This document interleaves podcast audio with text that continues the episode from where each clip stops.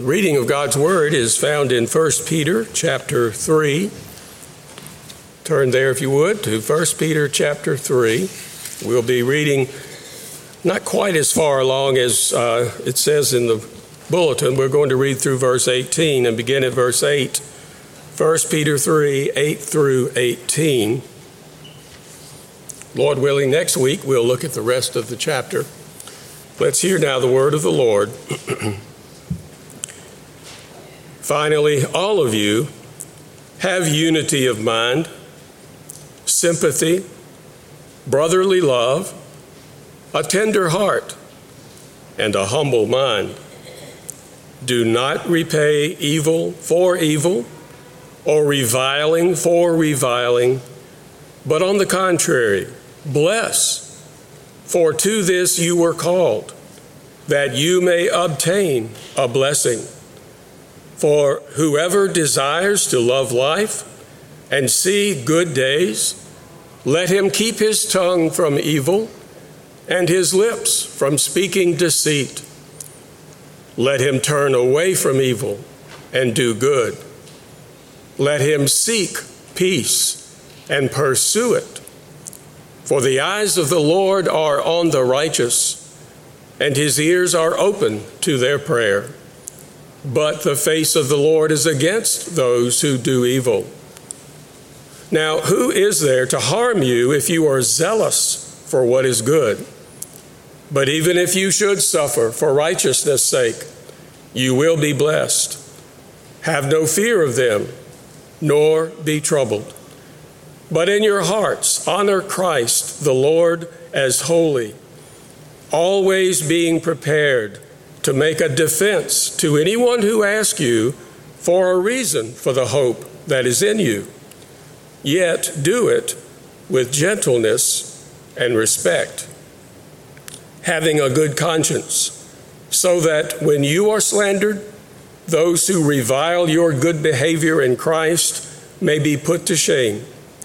For it is better to suffer for doing good, if that should be God's will, than for doing evil.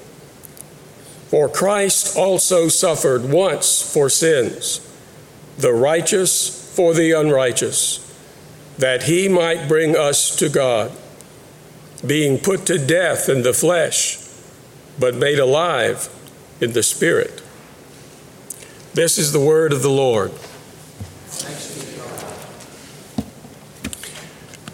We're going to focus our attention on verse 18 this morning.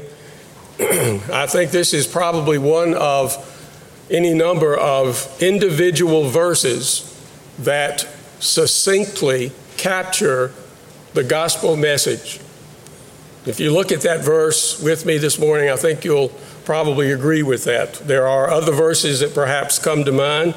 What one verse in the Bible, if you had to pick one, would express the gospel clearly and sufficiently? I'm sure that John 3:16 comes to mind for many of you and that's certainly a great verse. But this one is not as well known, but I think it's certainly one that is rich and worthy of our consideration under this idea of uh, the gospel message in one verse. So let's think about that and let's think in terms of the good life, the blessings that God gives us because of the good news of the gospel. We've read here about those who desire good life, looking at verses uh, 3 through 8. uh, uh, excuse me, three, chapter 3, verses 8 through 12 that we just read. You've got there sort of a summary of all the, the ways that Christians should be living a holy life. And you see these very things in other parts of the Bible. Psalm, uh, one of the Psalms is quoted here directly as we look at that. It's from Psalm 34, verses 12 through 16, and you see it in verses 10 through 12. So he's reading here, uh, or giving us for reading and hearing, how we are to realize the, the work of the Lord in our hearts and, and what we aim for as we seek to please God and glorify Him in our personal lives. A righteous life is really what he's talking about here. Now, that's important in thinking about a righteous life because of what verse 18 will tell us about the source of our righteous life. So keep that in mind. Being right with God results in godlike character. Being right with God results in godlike character. And so he describes that character here. But it's not only a righteous life, the Christian life is also a suffering life. And Peter has made that one of his major themes. We've seen that repeatedly as we've gone through this book. A suffering life. And so in verses 13 through 17, he talks about that, and he's discussed this before that we are to expect suffering from the unbelieving world. And that suffering is a result of our living for Christ. So don't think of suffering just in terms of being sick uh, or uh, losing a loved one. All of that is suffering, to be sure. But he's narrowing the, narrowing the focus here to suffering specifically because of our faithfulness to Christ. And our faithfulness to Christ, the more faithful we are, the more we'll stand out. The brighter the light, the more it shines in the darkness, and the more the darkness will respond to it. And we see that, we've seen that this week, haven't we? Darkness can lead to dark deeds, unthinkable deeds, unspeakable grief that results from that. So he's emphasizing that here. We're going to suffer for righteousness' sake. That should sound familiar. Jesus' beatitude. Blessed are you if you are persecuted for righteousness' sake. In Matthew 5, verses 10 through 12, he talks about that. Jesus himself said, If they persecuted me, they're going to persecute you, who are my disciples. Again, all of this is, a, is leading up to this 18th verse. And it's designed, in my mind, to tell you that the good news of the gospel is not simply good news as we think of it, it's the best news. You hear news all the time. Every day we hear about news, and we see videos of things that happen. this week I saw a, a story about uh, people, uh, kids uh, who are going to college. And the videos were taken of these kids that got the letter, the letter from the college that they wanted to go to, to let them know that they have been accepted into that college. and so in these videos, you have these uh, young women and young men reading the letter and seeing what it says near the beginning of the letter, and they jump up and down with joy and they hug, and everybody's excited and screams and yells and is so happy because of the good news that, what, that they just read. But then when they read a little further down, some of them will find out not only were they accepted in the college, but they're getting a full scholarship a full ride. So that's where the good news, in terms of collegiate life, turns into the best news. It was good enough when it started. That was great, but this is even better. So it is with the gospel. The gospel, the word for gospel has to do with good news. Literally means good news. And that good news really is the best news you and I will ever hear. I've heard people talk about how I'm just going to quit watching the news. It's just so depressing. There's not a whole lot of good news in it. Turn to your Bible and read it. Your Bible tells you about a holy God, sinful people, and what God has done in Jesus Christ to remedy our sin. So let's notice here uh, how this breaks down, and just all I'll do is just briefly mention each of these leading up to our uh, coming to the Lord's table. Number one, there, the gospel tells us what Christ did. we all understand Jesus died on the cross.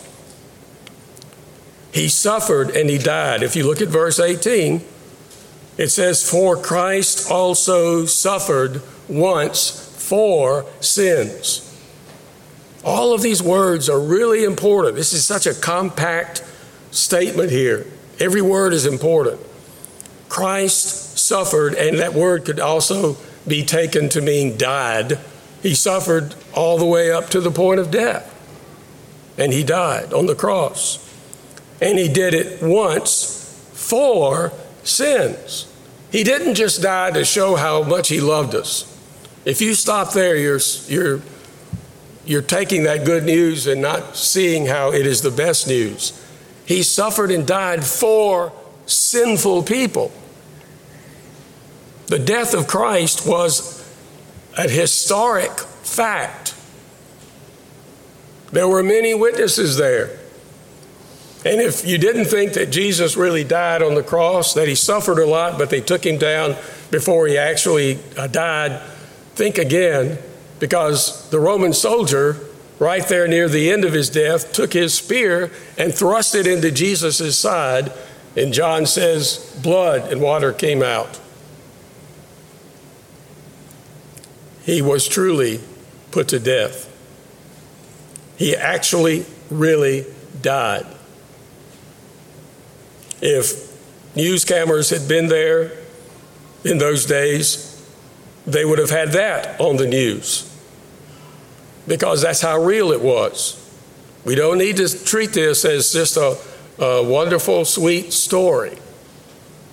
This is history being recorded by four different writers based on the people who were either there or actually or who were there and then told some of the gospel writers about it. Peter, of course, was there. He knows what happened. He's writing as an eyewitness. Now, there's a stress here on the fact that he died once. For Christ also suffered once for sins. That's important too.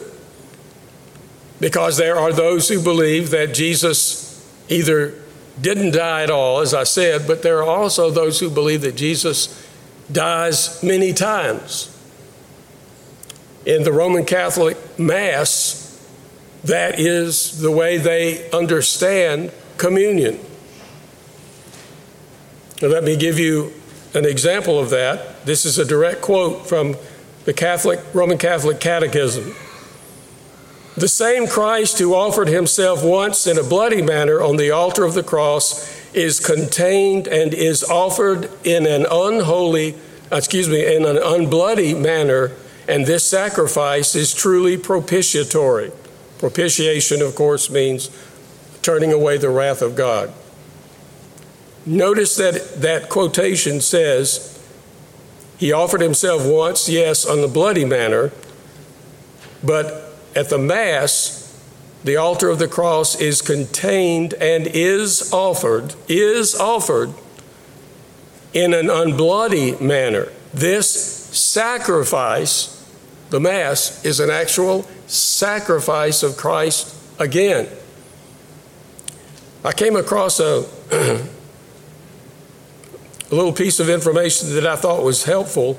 There was a Roman Catholic priest who once asked why Jesus had to continue dying over and over again in the Mass. The priest said, It's because once you take communion, it doesn't wipe away future sins. You have to take it again to help purge your future sins. So you have to do this over and over because you keep sinning over and over. It's a good thing that they say that in the sense that they understand Christians still sin. But it's not a good thing to say that Christ's death is sort of react, reenacted, not in a literal sense uh, that we can see, but in a real sense, in that that's how they understand it. It's an unbloody sacrifice. So there's that results in a lack of assurance. It's like the, you know you got to keep coming back to the cross to, for Christ to resave you and die again for the, the most recent sins you committed. But Peter says once. And if you read the book of Hebrews, you'll see once, over and over again. I won't read all those verses for you, but it says that several times, four or five times in Hebrews. Once, Christ died once. When Jesus breathed his last, John, the gospel writer, says, Jesus said, It is finished. A very strong term that he uses there. It's done, it's complete. There's nothing else that needs to be done. You can have assurance of your salvation without having to think that Christ has to die afresh for your latest sins. And so we trust that God has finished once and for all what was necessary on the cross for our salvation. He did it as an act of justice because Peter says here, the righteous for the unrighteous. Jesus said it's not the righteous who need repentance, uh, who need uh, salvation. They're righteous already. My salvation is offered to the unrighteous, to the unjust, because there's really nobody who is righteous in themselves. There's none who does good, no, not one, says the psalmist, repeated in Romans. Righteousness is what we need, and that means a right standing with God, where God will accept us in His holy presence because we have been given a righteous status, justification. We are justified, declared righteous by faith. It's a, it's a legal judicial act. I declare you righteous because when you gave your unrighteousness to Jesus, He gave you in return his righteous status or standing. Yes, you continue to sin, but those sins are pardoned at the cross. You confess those sins as you sin, not to be for Jesus to die again for them, but for you to receive the blessing of God's saying to you, You are forgiven. The gospel. This fact is critical for Christians and non Christians. The gospel tells us what Christ did. That means you and I can't do anything to merit our salvation. We have no ability to do that because all our righteousness is as filthy rags, as Isaiah says, in his sight. No matter how good they are in our minds or how good they look to other people, on a human level, yeah, they're, they're good. When we, you know, help each other and do things like that. But in the mind of God, our hearts are not right with Him. So nothing is really pleasing to Him apart from Christ. The second thing there, God tells us why Christ did it. Very simple to bring us to God. To bring us to God. Why do we need to be brought to God? because we're far away from Him when we are in our sin and when, when you don't know salvation yet. Your sins have separated you from God. Again, Isaiah talks about that. We're separated from God. And we need to be brought into the presence of God. We need to be brought into the family of God. That's what the gospel is telling us. Jesus came to bridge that insurmountable gap that separated us from God. It's like standing on one side of the Grand Canyon, and Jesus is on the other side. How do you get there? Well, of course, if you're, excuse me, if you know a lot about the Grand Canyon, you can say, well, I can take a helicopter or I can get in my car and drive all the way around to the other side. I don't know how long that would take, depending on where you were. But for our point, it's impossible to get to the other side. And the only way we can get to the other side in our relationship with God is through the cross of Christ. He has brought us near. Ephesians 2 talks about that. You who are far off have been brought near. Romans 5 2, we have access to God through Christ. We are able to come to God now because of Christ. Christ, just think about that. Christ brought us to God. He brought us to God so that at any time we can come to God. We can come to Him in worship like we're doing today. When you're not just coming here to other people, you are coming here to God to worship Him corporately. Where Jesus promised, where two or three are gathered, there I am in their midst. Notice, lastly, the gospel tells us how Christ did it. He brought us to God, yes. How did He do it? The end of the verse. He says, being put to death in the flesh, but made alive in the spirit. There's a principle here of death and life. It's a very powerful principle all through the Bible. If you look at verse 24, back in chapter 2 of Peter, he himself bore our sins in his body on the tree that we might die to sin and live to righteousness. By his wounds you have been healed. Die, live. Right now, if you're not a Christian this morning, do you understand? You are spiritually dead. You have no spiritual life. And the only way you can have it is if God gives it to you. Many of us here can testify God caused me to be born again. It's a real thing, it's not just some emotional phase that we go through. We've been born again, and our lives, our, our outlook, our understanding, everything changes. And we are able to love God and love others. And so, death to life. He died to sin, put to death in the flesh. His body was put to death. Now, his spirit can't die. So there's a controversy here. Well, I would say a difference of understanding between Bible scholars about that word spirit. Some think it should be translated with a little s, like our spirits, our spiritual component. Others think it should be a capital S, Holy Spirit. Well, I favor the second of those two, Holy Spirit. I will not uh, start World War III over that, but I would say that there's some good merit. There's merit for both, but I think there's greater merit for Holy Spirit.